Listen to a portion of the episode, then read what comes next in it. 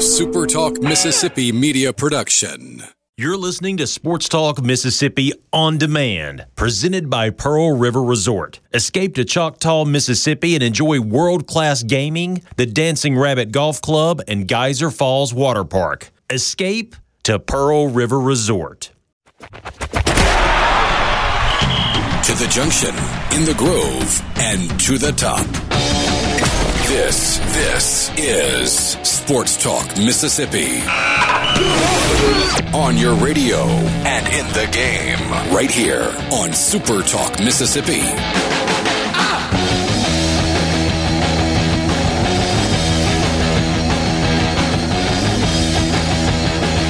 You know, there are parts of Mississippi right now where it's not raining. Like south of Grenada and north of, oh, I don't know, two, two counties south of Grenada. There's a little strip where it's not raining, and basically the rest of the state is getting wet. A little bit of the, the Gulf Coast, maybe not so much. If you're north of Grenada, though, in the state of Mississippi, since you woke up this morning, it's been raining, and until you go to bed tonight it is going to continue. What a gross, cold, nasty day in mid late February. Hi, everybody. Sports Talk Mississippi. Good to be with you on this Tuesday afternoon. Richard Cross, Michael Borky, Brian Hadad, Brian Scott Rippey. Glad to have you along for the ride. Sports Talk brought to you every day by Mississippi Land Bank online at mslandbank.com, Mississippi Land Bank, where they know the lay of the land. Been telling you for a few days now that coming up on Friday, this Friday, when hopefully it won't be raining, February 22nd, Mississippi Land Bank has their tree giveaway day. And when I say they're giving away trees, I'll be honest with you, I didn't really know exactly what that meant, exactly how many trees they were giving away. Like, do they have a box full of, you know, pine saplings that you could take? Oh no. 20,000 trees are going to be given away by Mississippi Land Bank at their six main branch locations on Friday. Roughly 10,000 oak trees, bunch of different kinds, swamp, chestnut, Nuttall, pin, and overcup oaks, 2,000 cypress trees, and 8,000 loblolly pines. All six branch locations. It's an all day event. They've got lunch and refreshments that are going to be served, and it's going to be a really cool day. So if you'd like a free tree or two or three, Stop by your local Mississippi Land Bank office and uh, tell them that Sports Talk Mississippi sent you by. Great people at Mississippi Land Bank where they know the lay of the land. Hello, Michael. Way to start the show with uh, a downer. I mean, the weather's bad, but don't remind me. Well, I mean, have you been outside today? What's no, it like I in Jackson? actually had to work today, so I've been inside working today. You know, like getting prepared for this oh, show. that's right, because you didn't get in your car and drive from your house to work this morning. Um, you didn't leave to go eat or put a dog out or whatever it is you do at lunchtime. Yeah, two dogs, seven legs, but two dogs. No, it is. Um, it's miserable and cold and, and just not fun. It's very much basketball weather for whatever that's worth. Yes, but uh, for the folks that wanted some baseball today, not good news. Ole Miss's game has been postponed. Southern Miss's game has been postponed. Mississippi State's supposed to play tomorrow. Southern Miss's game against Troy in Pearl has not yet been rescheduled, and Ole Miss has pushed the game that was supposed to be played today in four, at four o'clock in Oxford against Arkansas State to tomorrow at five o'clock. And we'll see. We'll, we'll see if they're able to play that one tomorrow at five. Hadad. How's the weather in Starkville? Hor- horrific. It's really, really bad. Oh, good. And like you said, the worst thing about this weather is costing us baseball. Yes, yes, it is. I would be Uh, amazed if State plays tomorrow. And gosh, there's some talk that this great series this weekend with Southern. I don't know how many their games are going to get in if it, if it keeps up. Yeah, it's uh, it's yucky. And I, I saw a projection. I think it was yesterday. I told you guys that uh, saw that there was a projection that Oxford, where I live, would get between eight and ten inches of rain this week. Oh, Eight and ten inches of rain? Gross. It's baseball time. That stupid groundhog.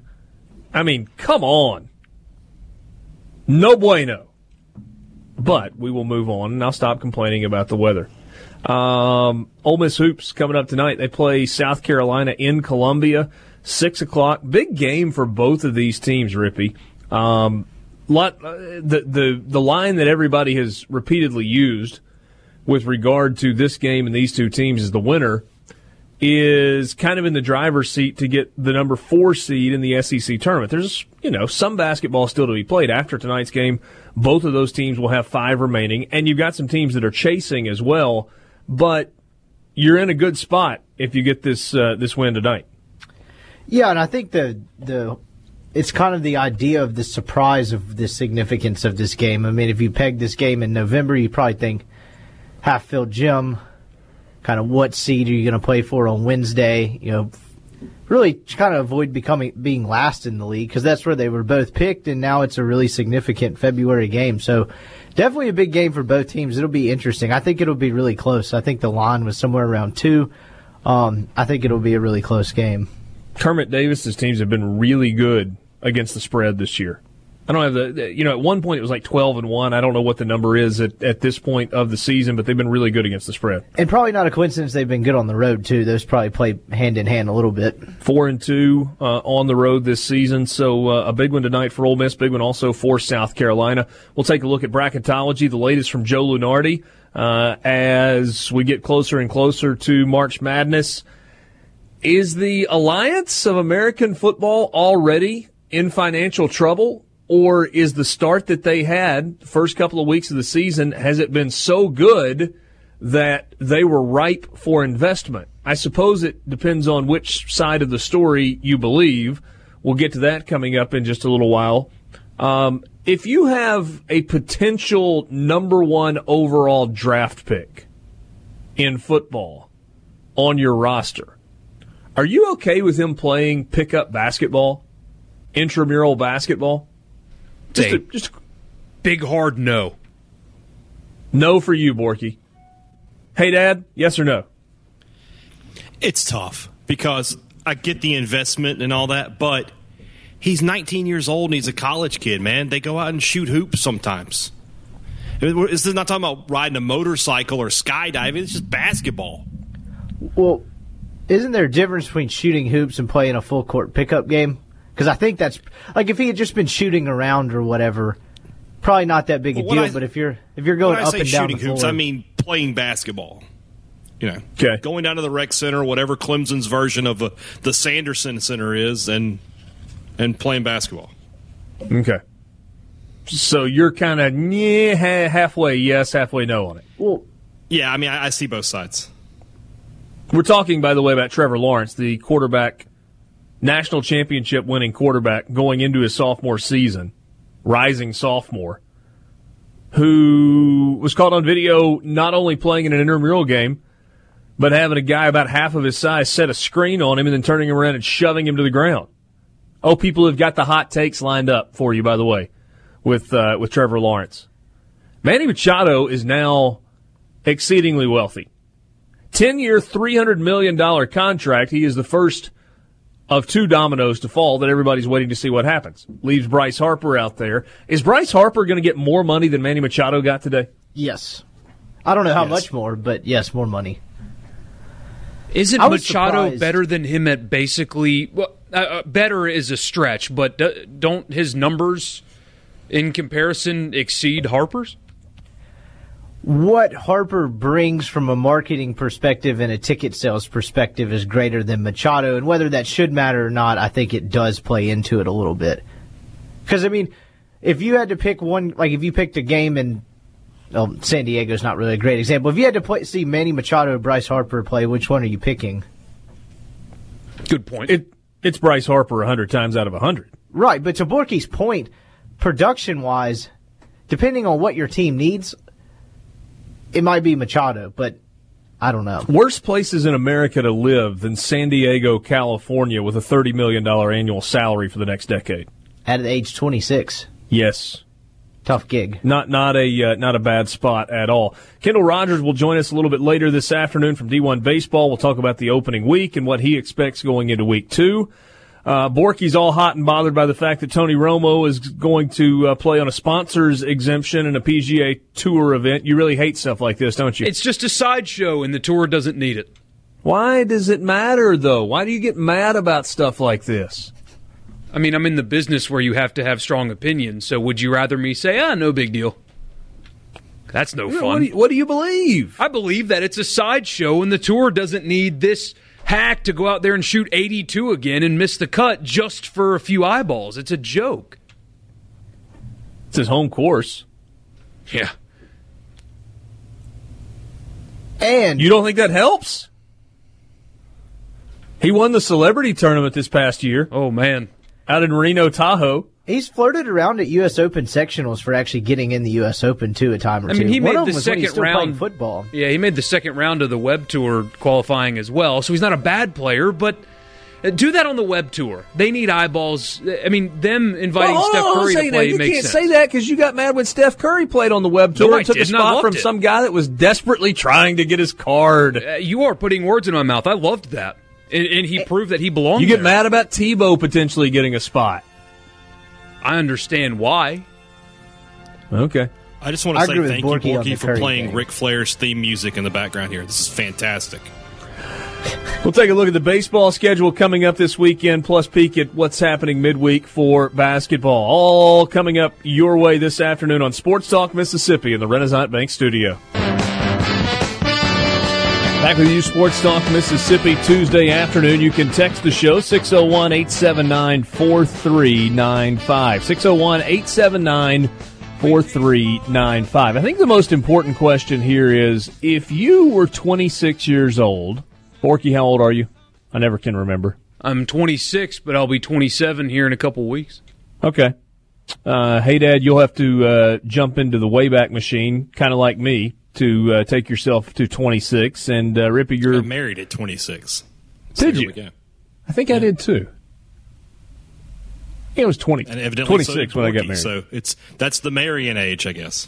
There you go. Rippey, you got that? It's the marrying age. I don't think there's such a thing. Okay. Uh, you're 23? 22. 23. I'll 20. be 24 in a month. All right. So uh, you can think ahead. Borky, right where you are right now, Rippey and I have got to uh, put it in reverse a little bit to kind of get there mentally. What would you do if you were 26 years old and you signed a contract that was going to guarantee you over the next decade $300 million pre tax? Now, if you lived in California, a big chunk of that is going to go to the government. Like in the neighborhood of $40 million is going to go to the state of California. Plus you got to pay federal taxes and lots of other things. But we're splitting hairs. It's still a whole lot of money that you're guaranteed, which is the beauty of playing baseball versus football. Uh, the entire contract is guaranteed over the next decade. That's what Manny Machado did. Uh, Bryce Harper is expected to follow suit. He's agreed to the biggest free agent contract in American sports history a 10 year, $300 million deal with the San Diego Padres. That was according, I think, initially to ESPN's Jeff Passan. Uh, he's a four-time All-Star, Manny Machado is. Two-time Gold Glove winner at third base, though he's expected to play shortstop for the Padres for the next few years. Made 16 million last year, split between the Dodgers and the Orioles. Um, really good number. Hit, he hit almost 300 last year. On base percentage of about 350, slugging percentage of about 540. 37 home runs, drove in 107, stole some bases. Um, you know, just a lot of good stuff there, a lot of good production. San Diego has missed the playoffs for 12 consecutive seasons. And last year they ranked near the bottom of the major leagues, averaging just shy of four runs per game. 30 home runs in each of the last four years. Um, how big a deal is this for San Diego? Rippey, you're our baseball guy, kind of our resident baseball guy, although all of us like the game. How big a deal is this for San Diego? Does this make them a playoff contender? This year, probably not, but in the next couple years, yeah, I think it's a huge deal because he's only 26. They have the best farm system in baseball. You know, this is about the time where they're bringing up two of their top five prospects in Fernando Tatis and Luis Urias.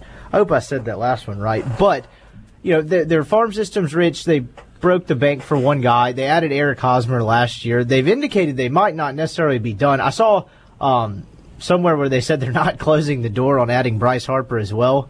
I think that's more just kind of them blowing smoke because that that would seem nearly impossible. But I think it's a big deal. I think they'll be a contender for the for a long time because now you see the Giants kind of fading out as their windows kind of closed. Bochy's retiring.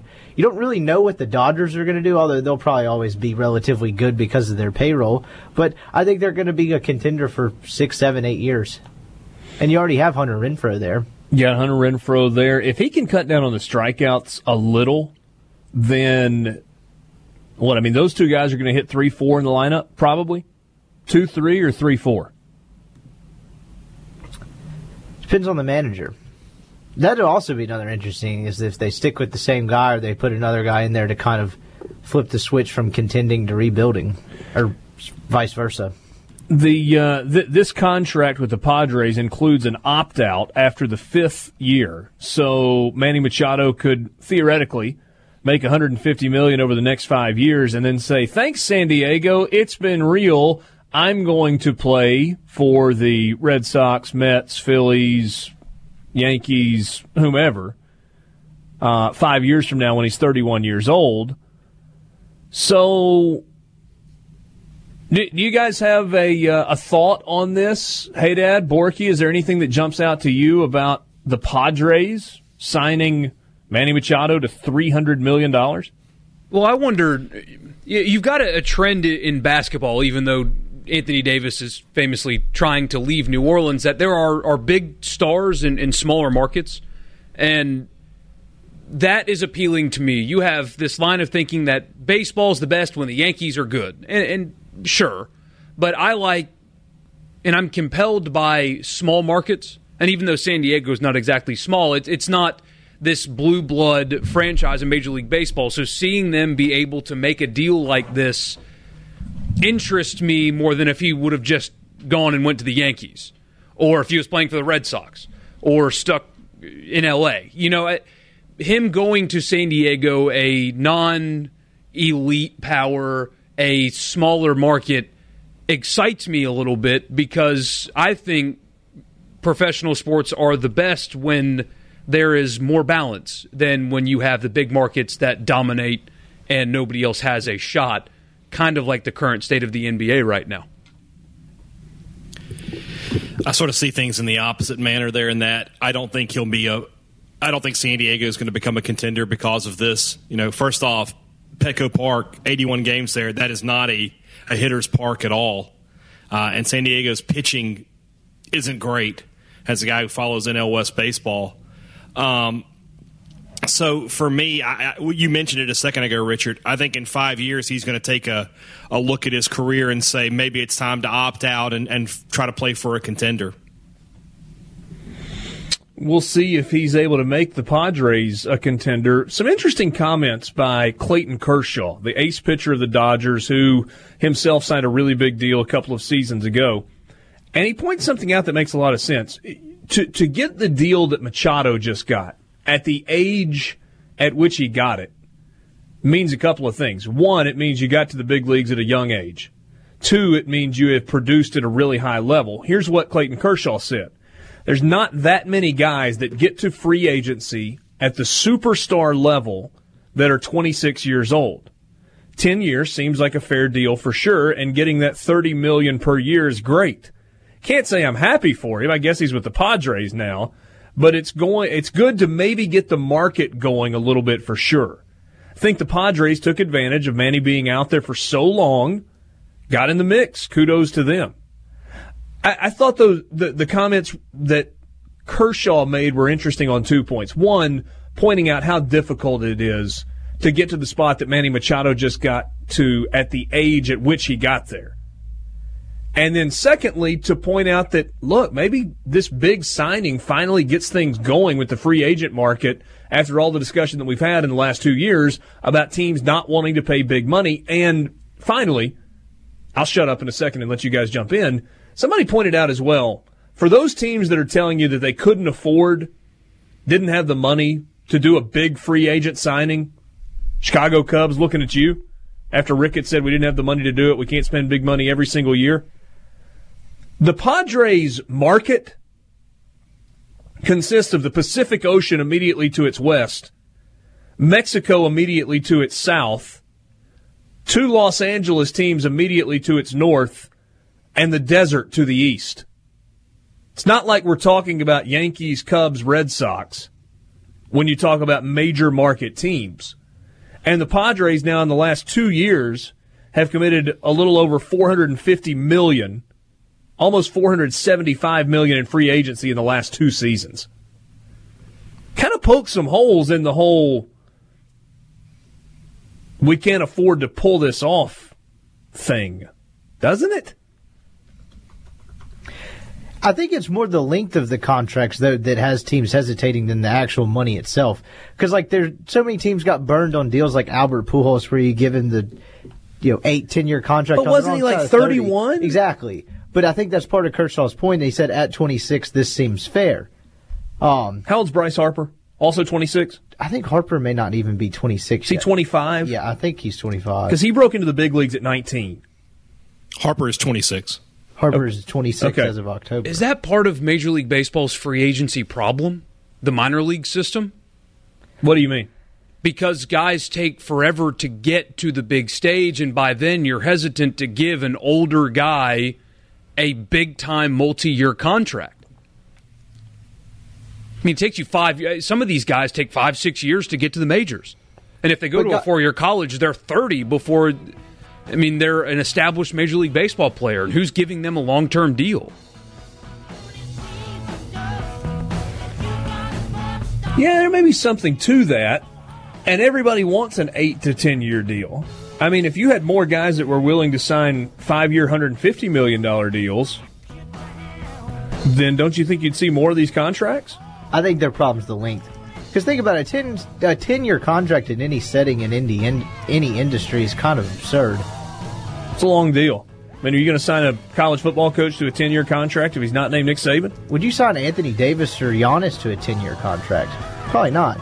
Giannis, yes. Davis, no, because he's a little bit injury prone, but your point still stands. Sports Talk Mississippi with you in the Renaissance Bank studio. Just after 4 o'clock with you, Tuesday afternoon, Sports Talk Mississippi. Sports Talk is brought to you every day by Mississippi Land Bank online at mslandbank.com. Mississippi Land Bank, where they know the lay of the land. At Mississippi Land Bank, they finance land and all the stuff that goes along with that. And they've been in the land financing business for a little over a hundred years. And so they know what it takes to get deals done. They know how to help you. If you're in North Mississippi and you've got land financing needs of any kind, whether it's loans for production, livestock, or other related financial needs, or maybe improvements to your property, equipment to maintain the property, or just buying a piece of land outright, Mississippi Land Bank can help. MSLandbank.com. Uh, I guess breaking news Ole Miss linebackers coach, assistant coach on Matt Luke's staff, Jon Sumrall, who was thought of pretty highly uh, among Ole Miss fans and among people in the college football world, has left Ole Miss and is taking a job to be on Mark Stoops' staff on the defensive side of things at the University of Kentucky. What you got, Rippey? Not a ton at the moment, but yeah, I mean the news just broke. He spent a year at Ole Miss, uh, like you said, played football at Kentucky. Was one of the really the only assistant on the staff that was kind of recruited to go, for, you know, recruited for other jobs during the offseason. Troy made a push for him, so did West Virginia um, when Neil Brown went there. So headed back to his alma mater. Uh, so yeah, played football at Kentucky and you know, I look, I, I'm not 100% sure what I'm watching sometimes, but watching Jon Sumrall interact with his players, and I know you spent a lot more time, Rippey, at practice this year than, than I did.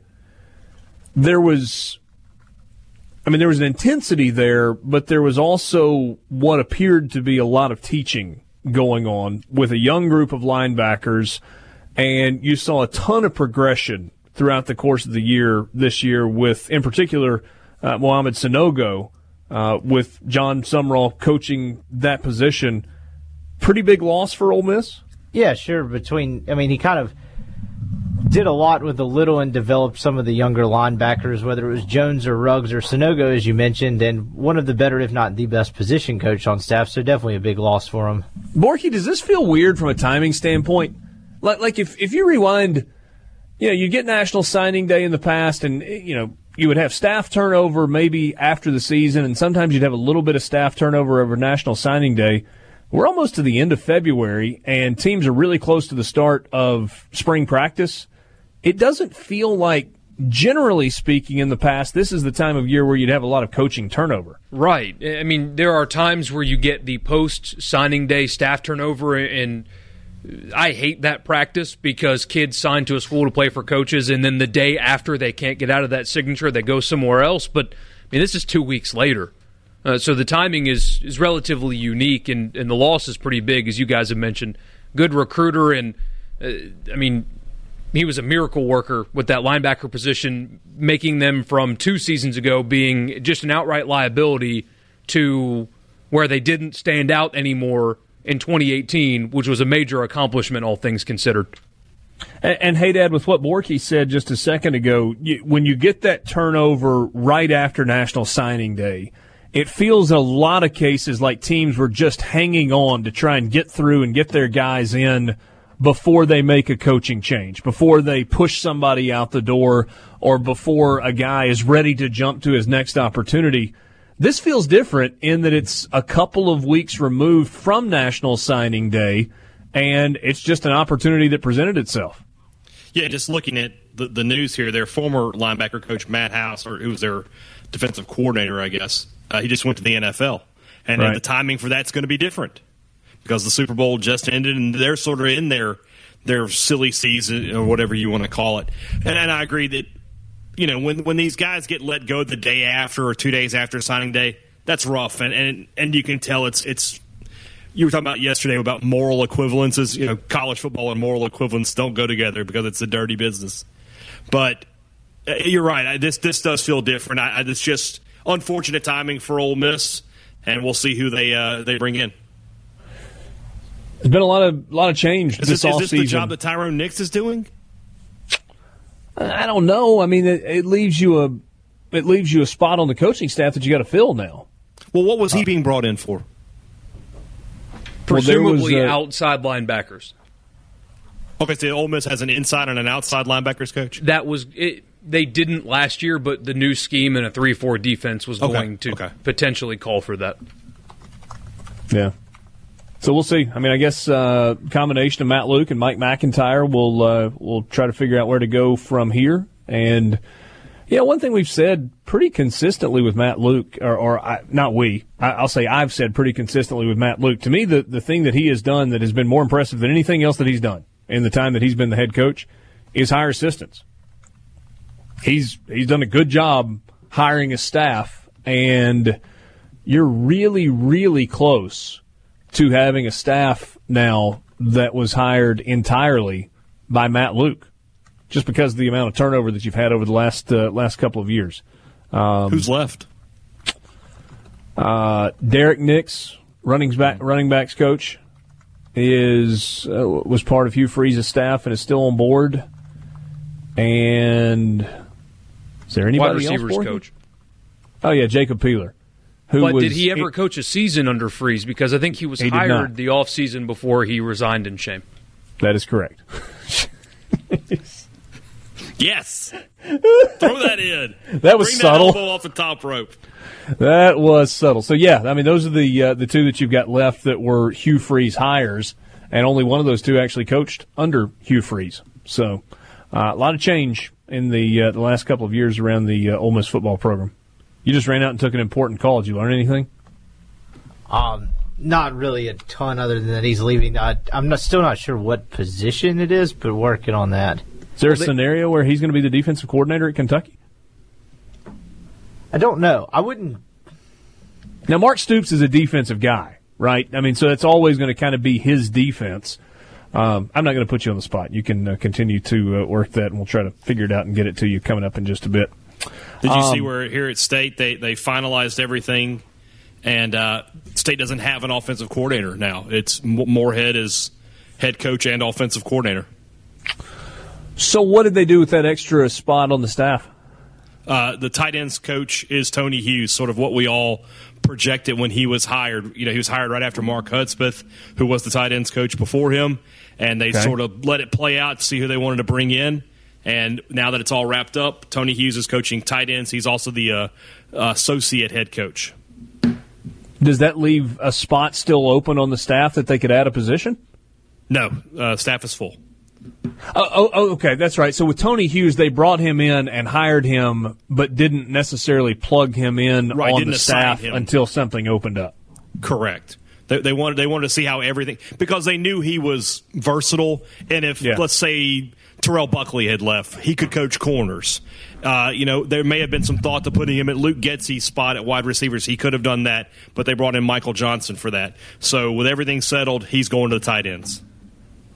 Gotcha. So, so he was hired to be on the Mississippi State staff, but when he was actually hired, there wasn't necessarily a position for him at the time. Right. And then in with Joe Moorhead taking over the offensive coordinator role after Getsy left altogether, that opened up a spot on the staff, and he just fills that spot. Am I asking I mean, that Getsy the right was way? Getsy was the offensive coordinator. Right. So him leaving, he's replaced by Michael Johnson but Michael Johnson will just coach wide receivers. He won't have any coordinator uh, duties. Okay, I think I'm following you.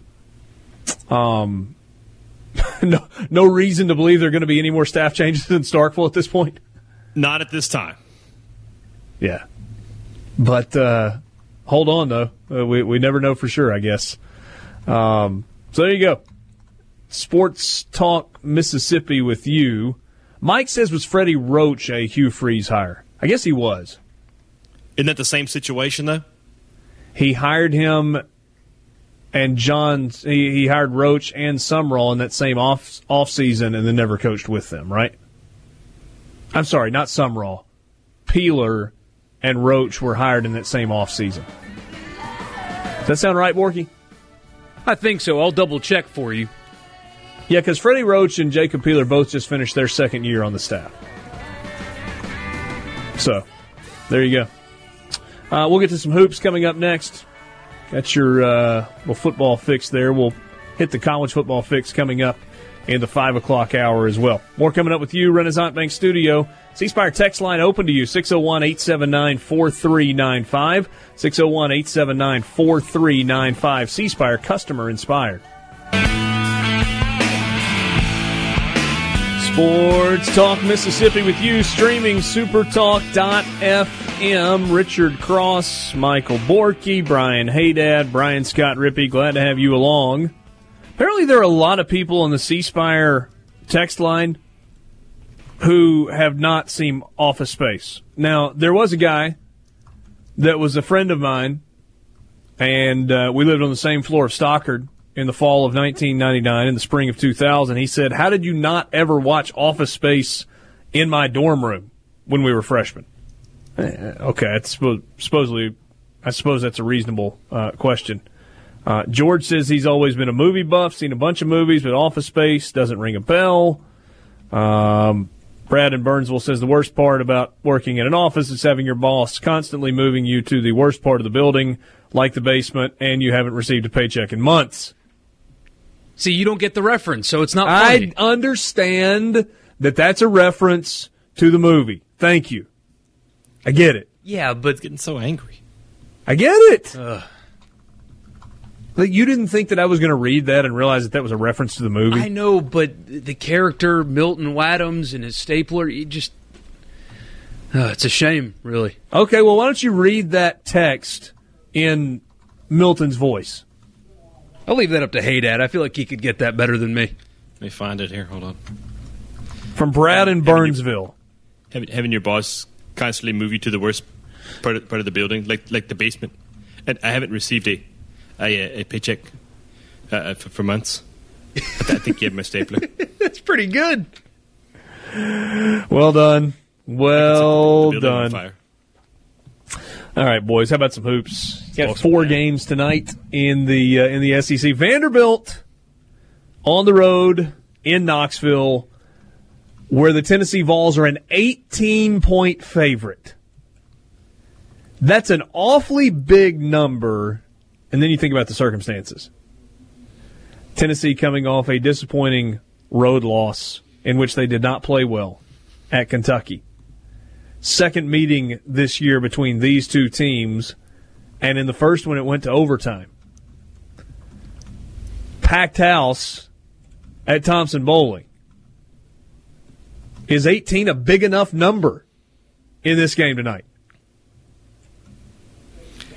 That's that's a big number, but Tennessee is going to be mad. They're going to be angry, and uh, Vandy is terrible and in no position to stop them. So I don't know if I would bet it, but I won't be surprised if tomorrow we're talking about Tennessee winning by 25 plus. Yeah, I mean, like you you could um, you could certainly imagine an 84-62 win tonight for Yeah. for, for Tennessee. Kentucky is on the road against Missouri where they are an 11 point favorite. Is there any kind of a letdown here for Kentucky? Yeah, it's the other side of the coin, isn't it? That Kentucky might might you know who does Kentucky have on uh, the weekend? I'll get back to you on that. Auburn at home. Auburn. So I mean, sort of a big game. This could is this a trap game? I don't I don't think Missouri's good enough to make it a trap game. So That's the thing. Kentucky I mean, might sleepwalk their way to a ugly win. I mean, so Jordan Geist gives you 20? That's not enough. Yeah, It's not like Tilmon's going to stay out of foul trouble against Kentucky. I mean, is, is Kevin Puryear all of a sudden going to drop 30 on you? And even if he does, is it enough? It's not enough. Uh, feels like Kentucky kind of cruises in this one. Alabama is at Texas A&M. Who's the favorite here, Borky? In Alabama, A and M, Alabama, one and a half. Okay, okay. I just I was having trouble figuring out how you had the so so Bama's a one and a half point favorite at Texas A and M tonight, and then you got Ole Miss as a two point favorite as they go to Columbia to take on South Carolina. Gamecocks are eight and four. And Borky, you ask an interesting question. You say, "How are they eight and four? Let's look at South Carolina's league results. Okay, they started the season in Gainesville, and they had that crazy length of the floor, pass that was like a perfect touchdown pass to Chris Silva, just over a defender, and he turns and dunks it, and they win. They beat Mississippi State at home in overtime. They beat Missouri. They beat Vanderbilt. Okay, so out of those first four wins, best win, no doubt, is against Mississippi State at home. They got thumped by LSU. Their win at home against Auburn was a good one. They lost a game that they probably should not have lost at Oklahoma State. Tennessee obliterated them. You could see that being that 92 to 70 was Tennessee over South Carolina. That could easily be the score for Tennessee Vanderbilt tonight. Um, so they lose those two games in a row, but then beat Georgia. They lose to Kentucky by a bunch. They beat an average Arkansas team at home. They lose to Tennessee, and then they have a close win against Texas A&M. I mean, that's been the roadmap to eight and four. Their losses are to LSU, to Tennessee, to Kentucky, and to Tennessee. Those are four teams that they should lose to, and they did. But they've kind of won all the games that they were supposed to win. And if you just do that with the rest of their schedule, I mean, the odds makers and KenPom would have you think that they should lose tonight to Ole Miss, and they should lose to Mississippi State. But then they should beat Alabama. I don't understand the thought of them losing to Missouri or losing to Texas A&M or Georgia. I think at worst they go 3 and 3 in their final 6 games and they're 11 and 7 in the SEC in a year that like Ole Miss they were picked at the bottom of the league.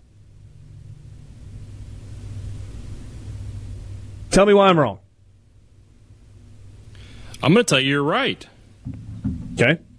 I mean that that sounds about right, which is crazy, considering you know what happened with them in the non-conference. Injuries are not You know, like like like Rippey said yesterday, that Wyoming loss. I mean, Wyoming's a bad team, a bad SEC team, even not at full strength, should win that game.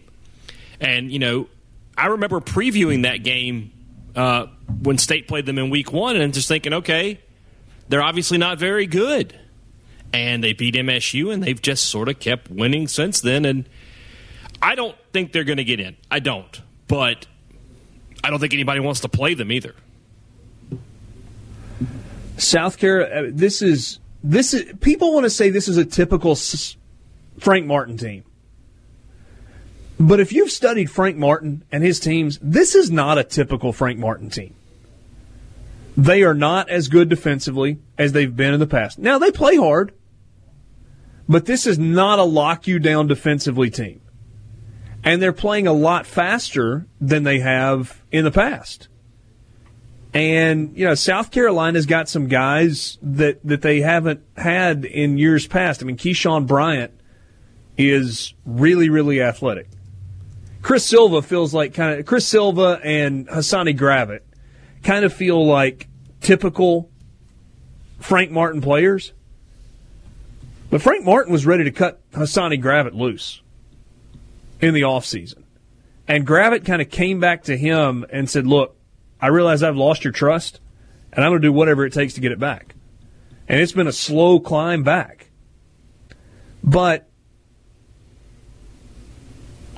if you look at this team, the, the future of South Carolina basketball, I think is pretty darn good. There's some good players, but they're going to have to replace Chris Silva. I mean, you want to talk about mega production. They got a freshman in AJ Lawson that's really good, a freshman in TJ Moss who's missed basically the entire season. Gravett has gone off this team. Trey Campbell is a graduate transfer, so he's gone after this year. Justin Minaya has missed almost the entire year and may be their best player. He's had a knee injury. Hase's still fairly young. Frank, one of the big guys, is a freshman. Maik Kotsar's a junior. Evan Hinson's a junior. Keyshawn Bryant, who I mentioned earlier, is a freshman. So they got some guys coming back. I, I don't know. Hey, Dad, do you agree when I when I say that this is not a typical Frank Martin team, or, or do you disagree with that? Well, if you're telling me that South Carolina is playing at a fast pace, yeah, I would agree with you because he is a grinded out and beat you to death kind of coach, and and yeah, this they would they are definitely not playing the brand of basketball you would associate with Frank Martin. Mississippi State back in action tomorrow night. Bulldogs currently at number 25 in the net rankings. Ole Miss is at 30. South Carolina, the opponent tonight, is at number 93. Highest ranked SEC team is Kentucky at 5. Then you got LSU at 6. Where's Tennessee? Missing Tennessee on there. They're also in the top 10 in the uh, in the net rankings. We'll continue to the uh, conversation with Hoops a little bit later. Coming up next, we will switch gears and talk some baseball with Kendall Rogers from D1 Baseball, D1Baseball.com. That's up next in the Renaissance Bank studio. Tuesday afternoon, Sports Talk Mississippi, streaming at supertalk.fm. Richard Cross. Brian Scott Rippey, Brian Hadad, Michael Borky. And right now on the Farm Bureau phone line, Kendall Rogers from D1 Baseball and D1Baseball.com. Kendall, always appreciate a, a, few minutes of your time. Not a lot of change this week in the, yeah. the polls for you guys from preseason to week one. Do you have to have something pretty dramatic happen to move somebody after just one week of play? Yeah, I think so. I mean, honestly, guys, I mean, I think when you look at Connecticut, those are the one team we really struggle with because Connecticut, you know, was in our next 10 and our top 25 coming into the season. Uh, they take two or three from Louisville, which honestly deserves a spot in the top 25. The problem is you had one team, that being Louisville, who is, you know, in the top five, who lost a series over the weekend in the top 25. So it's just one of those situations to where, uh, you know, with everybody going into 3 0 or 2 and 1, you know, you, you can't drop a team out that has a winning record for the week. So we had to kind of stand pat with Louisville, or excuse me, Connecticut.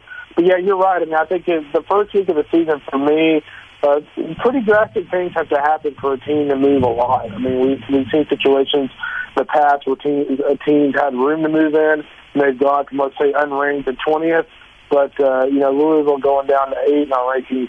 Uh, that's about as far as you're going to see from us usually uh, after the first week of the season. Because guess what? Things can happen. Guys can get amped up, have rusty starts. To me, it's like week two, three, and four. We start to really find out what teams are made of.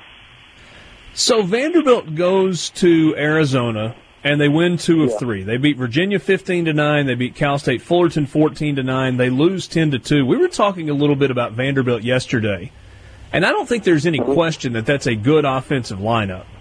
Yeah. How concerned should Vanderbilt be that they gave up nine, nine, and ten runs in their first three games of the year?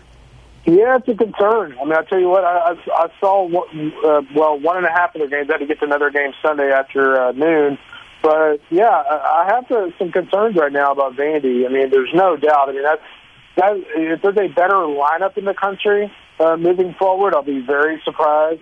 Uh, they're very good offensively, but when you look at the team from a pitching standpoint, something has to give. Greg Fellows wasn't very good. Uh, you know, Patrick Raby did settle that after the first inning uh, and, and put together a nice start against Fullerton. But again, you're talking about uh, a guy who's a pitchability righty. He's going to be 88 to 90.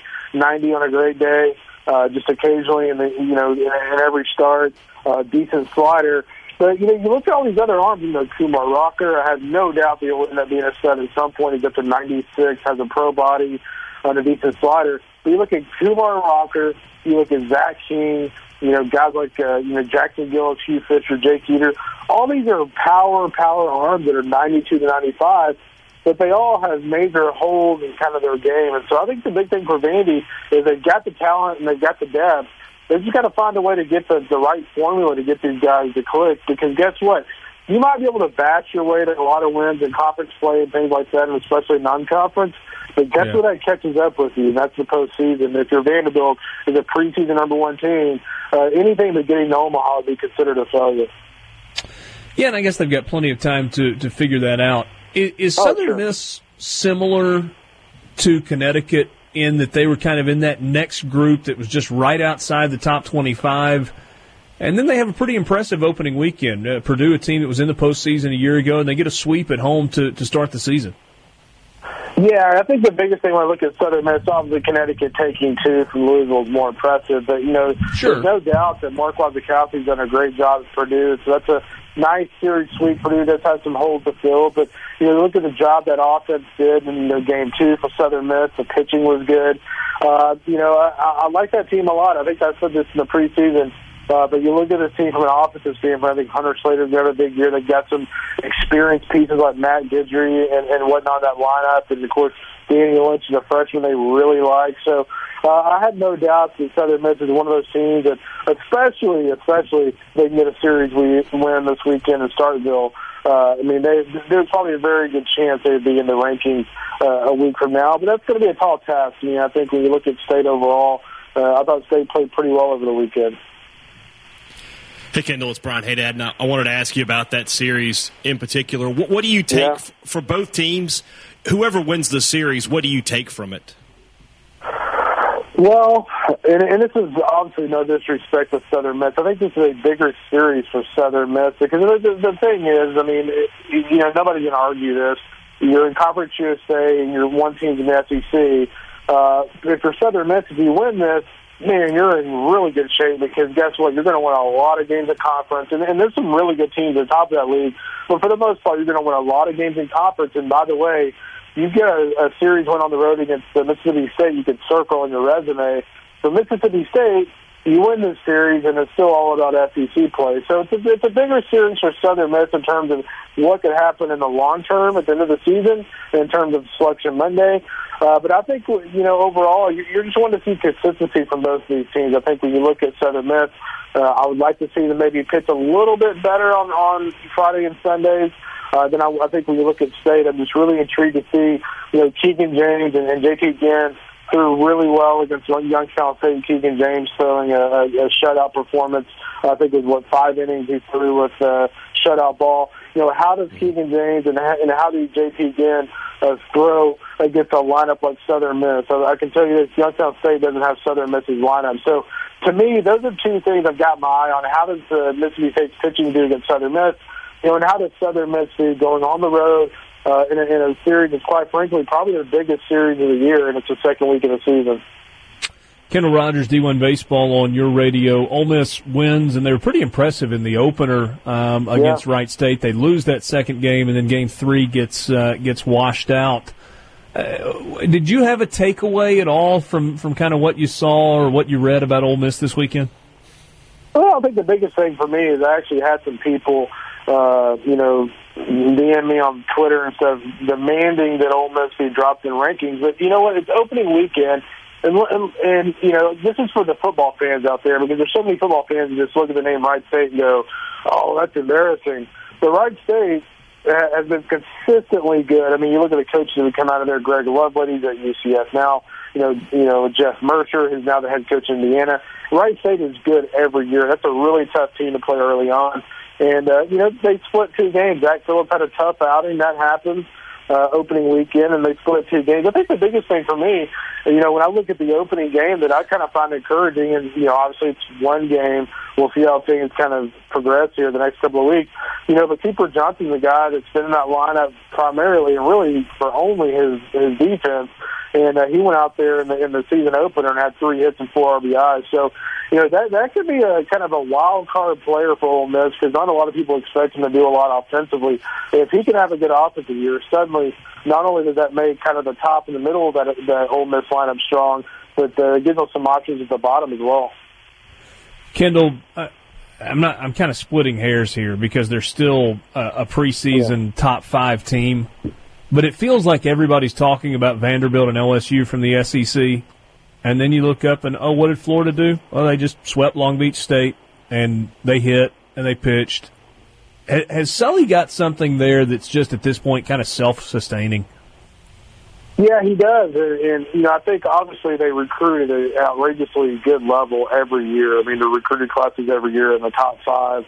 Uh, but I think the biggest thing for Florida is it, it's in, in, instilled the culture. You know, you look back at some of those, uh, you know, and I kind of point to Texas here, back in Texas' heydays in the early 2000s. It was like no matter who Texas lost, they were going to be really good. And oh, by the way, they're going to be in the mix at the end of the year. I just feel like Florida is kind of that program now. Like Florida, no matter what they lose, always has enough guys to sustain things and kind of keep the same culture, the same expectations. And yeah, you're you're right. I mean, that was an impressive weekend. Nolan Chris, a freshman for them, gets two saves against Long Beach State. Uh, Long Beach State is a great, uh, but that's still a pretty impressive series win. But uh, you know, Florida was impressive. You know, you look around this league. I think it's really wide open. You look at the, kind of the opening day that A&M had with John Doxakis. I think we talked about him in the preseason as a potential pitcher of the year guy, and he had 12 Yep. Ks. Granted, they were playing Fordham, but you know I don't think he's allowed to run like his last like 32 innings or something. And so uh, the, the SEC this year is going to be a lot of fun. Hey, 30 seconds. Give me the three best series that are happening this weekend, weather permitting. Well, I'm going to go with uh, Southern Miss and Mississippi State as my top one. I just think when you look at the, the two fan bases and the importance of Southern Miss, the fact you know State got swept last year by Southern Miss, I think the Bulldogs will be ready for that one.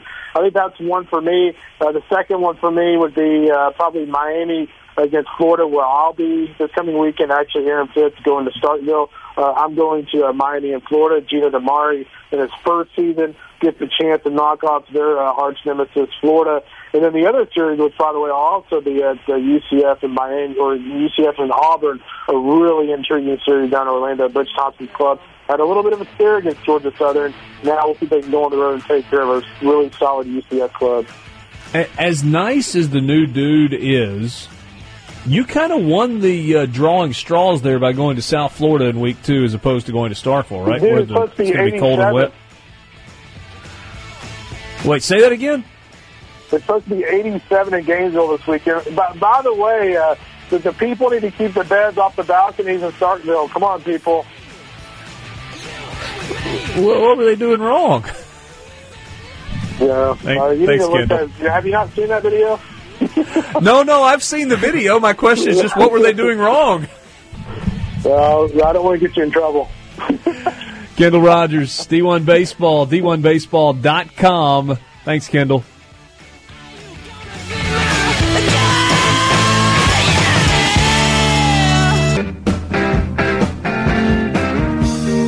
Five o'clock with you. Tuesday afternoon. afternoon. Sports Talk Mississippi. Last couple of hours. We went to the break, and Rippey continued to advocate for jorts. Well, I don't own any, but if there weren't such a stigma, it's like Crocs. I might think about it a little more often. Oh, I dude, I'd some wear Crocs. a pair of Crocs, man. I, I, I mean, I don't wear them in public, but I wear them at the beach. I've got three, but like public. It's one like for sport, one is for casual, one's dressy. No, I have two like normal ones and then the insulated ones. You got insulated Crocs? Yeah, like the How does that work? They like have holes slippers. in them. No, well these don't. These I mean these have like the holes in the top, but obviously the bottom's covered by like an insulated like slipper type. Like thing. house Is there any? Is there anything in your closet that you're embarrassed to own? I have two Anthony Davis jerseys. You didn't even have to really specify that they were Anthony Davis jerseys. You could have just stopped at I have two jerseys. Yeah, eh, we can go down that road again. Just know that I don't care. No, that's good. I'm glad that you don't care. So you're not really embarrassed to have the jerseys in your closet. You might should be, but you're not. It's okay. I've missed this. Are you being shamed because you're a Jersey guy? Yeah, He's I have, guy. I have some jerseys. I, I mean, I I like them. Uh, especially, I've got a, a powder blue Bo Jackson Royals jersey. It's awesome. I'm not going to be shamed into not That's wearing cool. that It should ever. be. That's cool. It should be in a frame on the wall in your office. I like to wear it. Okay. What if about a jersey and jorts? Ooh. I've worn a jersey I jorts I'm combo sure you can before see at in a, Florida. at There's a probably plenty of Tebow 15s with the jorts going around the swamp. Oh. Yeah. I think I saw that at the basketball game last week. I'm about to say. Um, C Spire text line is open to you 601 879 4395. Sports Talk is brought to you every day by Mississippi Land Bank. Online at mslandbank.com. Mississippi Land Bank, where they know the lay of the land. We've told you for uh, a few days now. We'll remind you once again that on Friday, you have the tree giveaway day for Mississippi Land Bank. They're going to be giving away 20,000 trees on Friday at their six main branch locations.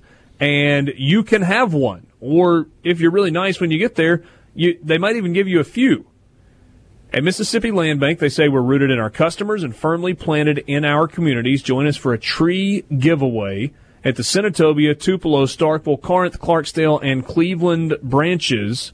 That's this Friday, all day long. They'll be giving away lunch, and depends on which location you're at, hamburgers, fried catfish, etc. So it will absolutely be worth the trip by for you on Friday to uh, visit, get some lunch, talk a little ball, and get a tree or a couple.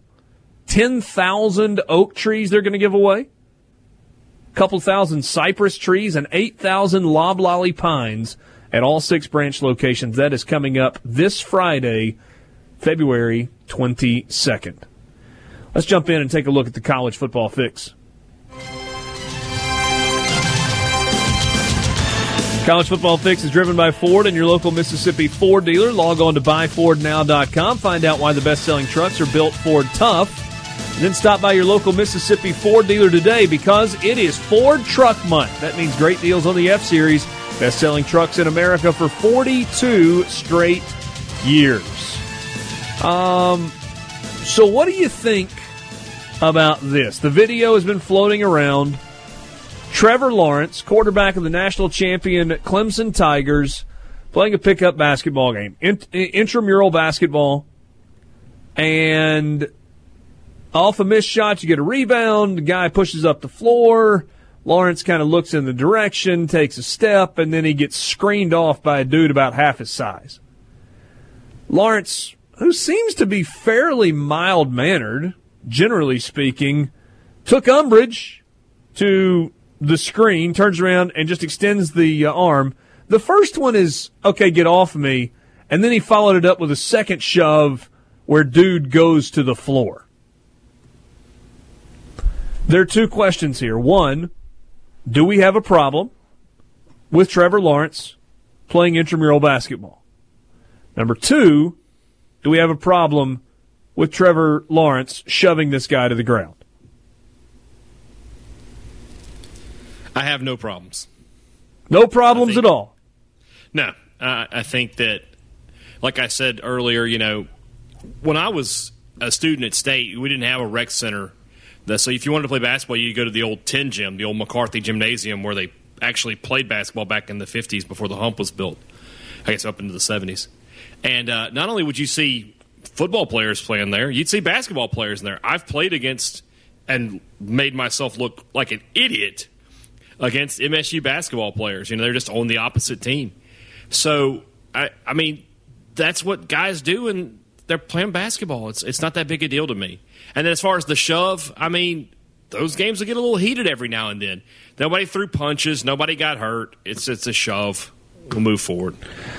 I love some of the responses to the Twitter video. The first one, kid setting the screen just into the transfer portal. the next response was, What kind of school lets their starting quarterback play intramurals? To which somebody said, Our top two defensive tackles got hurt playing and will be out for the spring. Dabo continues to let them play because he feels it's important for them to have fun and get the college experience rather than feeling like college football is their job during the off season and spring practice. Something to that. Yeah, A fair bit of a, it's a little risky. There's something to that. Dabo's not been afraid to try some things differently. The immediate response to that tweet was plus the Osterin helps uh, speed up the healing process. I mean, it's fine if he plays intramurals, but whatever Johnny sophomore frat boy is setting a screen on Trevor Lawrence needs to be expelled from school. What are you doing setting blind screens on the starting quarterback of your national championship football Well, hold on team? a second now. You're supposed to just let because your long-haired quarterback's out there playing ball. You're supposed to just give him a pass. Yes. Because if you're the guy, That's terrible, Borky. terrible, Terrible. terrible. Protecting your school's greatest America. asset is terrible. Yeah, okay. yeah, because if if Trevor Lawrence got hurt He on does, that, Trevor Lawrence doesn't have to play intramural basketball. yeah. Screens You, you talk are really part hard now of the until, game until the six of six basketball. quarterback gets up on you. That's fine. I keep hearing Dan Hawkins. Go play intramurals, brother. All, look, all I'm saying is if you're going to let him play, if if it's okay for Trevor Lawrence to play, then it's okay for you to set a screen to try and spring your guy to get to the other end of the floor. Yeah, until you get him hurt, and then you forever are the most hated person on that campus, and I mean immortalized for the rest of your life of being the guy that hurt Trevor Lawrence. I didn't hurt him. He got hurt by choosing to play basketball in the off season. Okay. I, in the course of him playing basketball, I set a legal screen. It wasn't moving. It wasn't nefarious.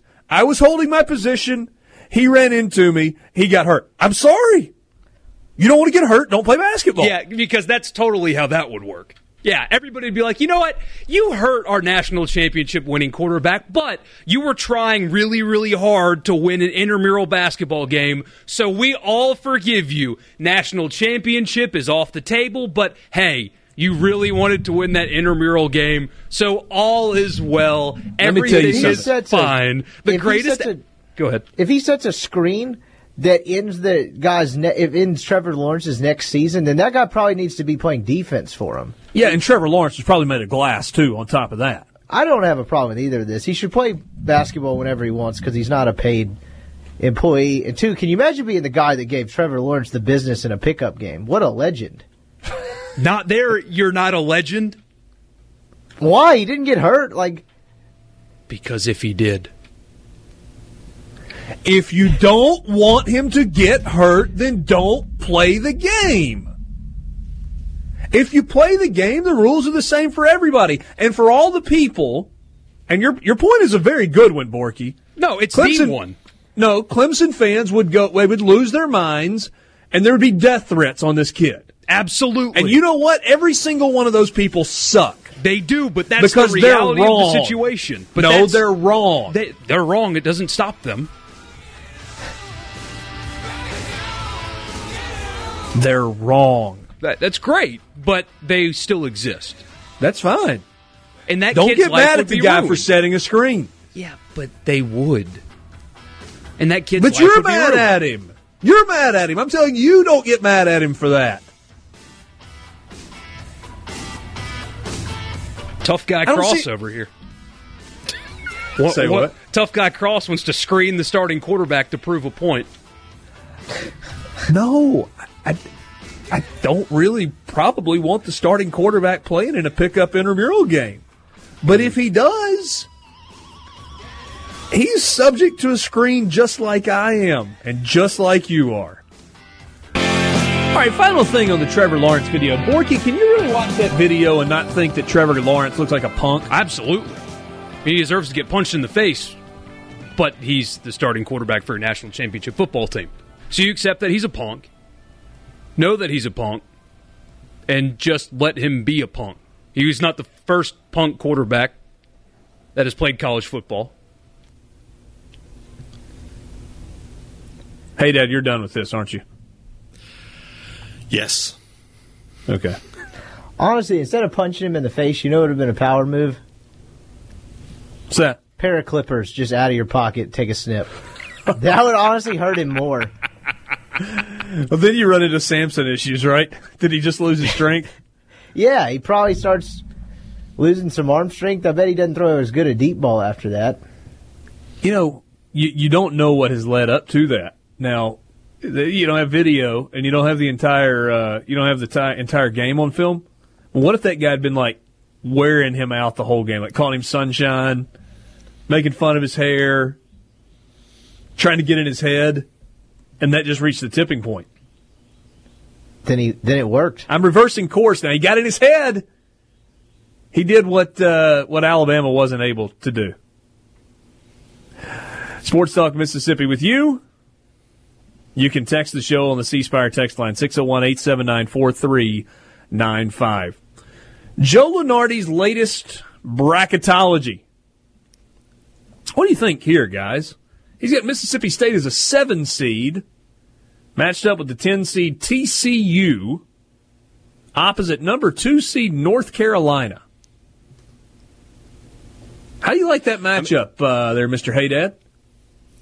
It'd be interesting. Isn't Jamie Dixon the coach at, at uh, He is. TCU? So you got Yes, two guys statement. who were at Pitt, right? Howland and Dixon wasn't. I think Dixon was his heir apparent, right? So that would be an interesting matchup. Um, that said, I guess. I mean, Mississippi State. You said what twenty fifth in the net ratings. Right? So seven seems a little low. I, I mean, I guess with the when you're making a projection, you might project they're going to lose to Auburn and Tennessee. But if they win the rest of their games, and they're that would be twenty three and nine going into the SEC tournament, that just seems like it'd be higher than a seven seed. Really? Yeah, I mean, a six would be, what, 24, 25, 26, 27? right. But I think State, as they continue, if they continue to win games, is going to be a little higher than that. Strength of schedule's good, resume's good. They would be on a little bit of a hot streak at that point. They would have won what six of eight. I think they'd be higher than a seven. I don't think he's projecting it as if they're going to run the table, though. I mean, I well, I think he's just said to I think, like I think they're projecting a loss to Auburn and to Tennessee. Yeah. Um. Well, I mean, maybe they play themselves into a six, possibly into a five. Hmm. I think they can be end up as a five. That's a really strong finish to the year. And probably winning one of those two that you talked about. Well, I mean, they have. I think they'll have an opportunity to win at Auburn. We'll see how that goes, but you know, and then you got to take into account maybe if they get a couple wins in the SEC tournament. What if they get to Saturday? Yeah, I think they could end up as a five seed. Well, if they, if they do that, yeah, I, I don't disagree with that. If they were to get to Saturday in the SEC tournament, after, you know, what, winning five of their last seven or something like that to finish out the regular season? It, it would be six of eight, I think. Okay. Yeah. Then, yeah, I mean, in that scenario, I could see them as a four or a five. All right. Um, it's possible. Well, at first you but were based just on like- where they sit right now, I mean, this is not a. But, but hold on a second now. Bracketology, as he does it, is not a projection of where everybody's going to finish. That that's not what it's Joe just Lunardi is does right now? It is where you are today. He's got Ole Miss as a number eight seed, meeting the nine seed St. John's opposite Virginia. That would be the worst eight nine draw they could possibly have. Why do you say that? Because St. John's probably has the single most talent in the Big East. Like they're probably even a little more talented than Villanova. They just hadn't put it together. I mean, look what they've done against teams that are good versus. I mean, look at what they've done against the top four in the Big East versus everyone else. I wouldn't want to play St. John's. Boys, we just stumbled on a basketball junkie. Rippey just started breaking down Big East rosters. Well, not real. I mean, I, w- I would say I watch a decent amount of college basketball. I mean, actually, pretty good bit, but I wouldn't say I wouldn't go as far as junkie. But like, if you watched any Big East games this year, like they're probably they're the most frustrating team to watch in the country. Prop maybe. Chris Mullins, Yeah, head coach. Um, all right, so so here's a little bit of a breakdown from Joe Lunardi on what's uh, what's out there, and I think this is some interesting stuff. His top four seeds are Duke in the East, number one overall, Virginia in the South, number two overall, Tennessee number three, and Gonzaga number four, the number four one seed. Kentucky, Michigan, Michigan State. I'm sorry, Kentucky, Michigan State, Michigan, and North Carolina, the two seeds. The last four buys. So these are the four teams that would not have to play in one of the first four games in Dayton, Ohio. Oklahoma, Clemson, UCF, and Minnesota. If you want evidence of how weak the bubble is, Oklahoma has three wins in the Big 12. Maybe they picked up a fourth this weekend, and I missed it. And they're in the NCAA tournament without a with a bye. Last four in: Alabama, Arizona State, Temple, and Florida.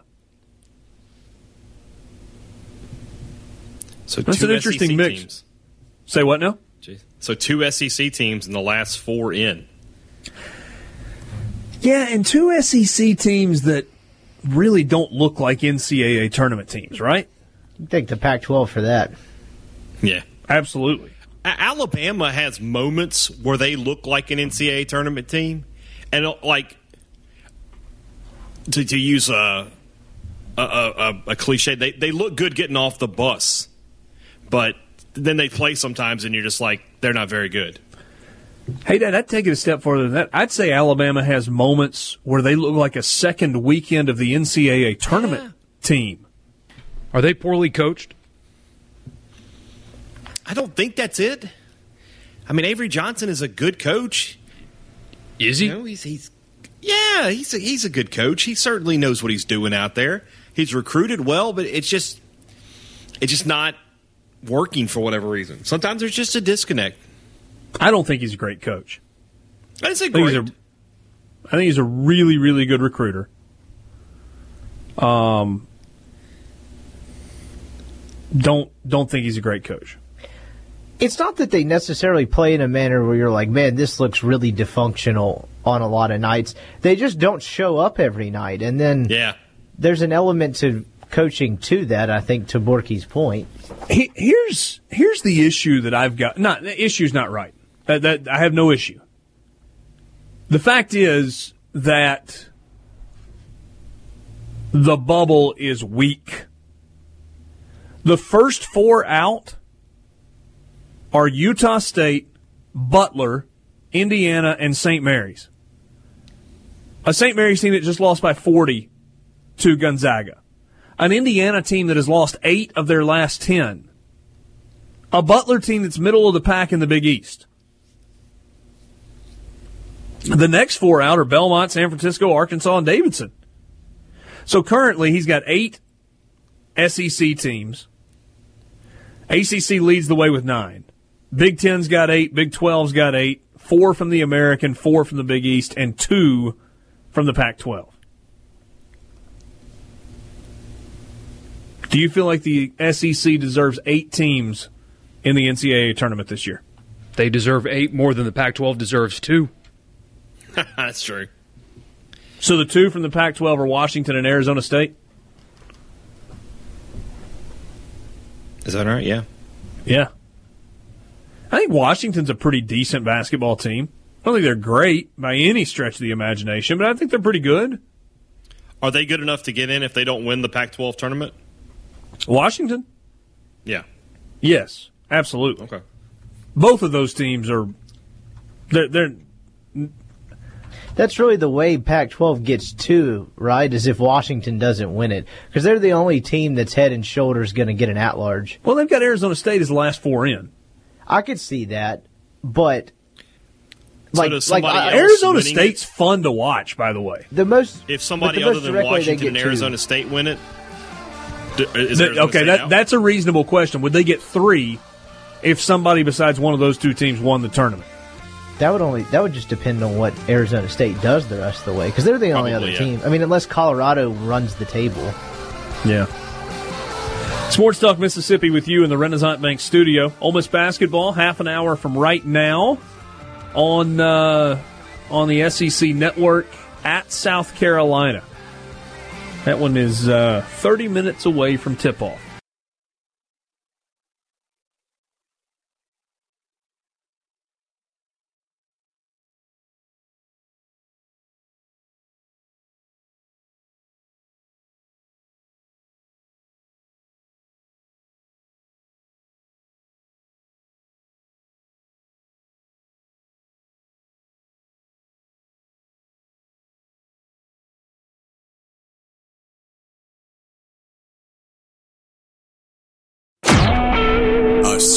SuperTalk Mississippi media production.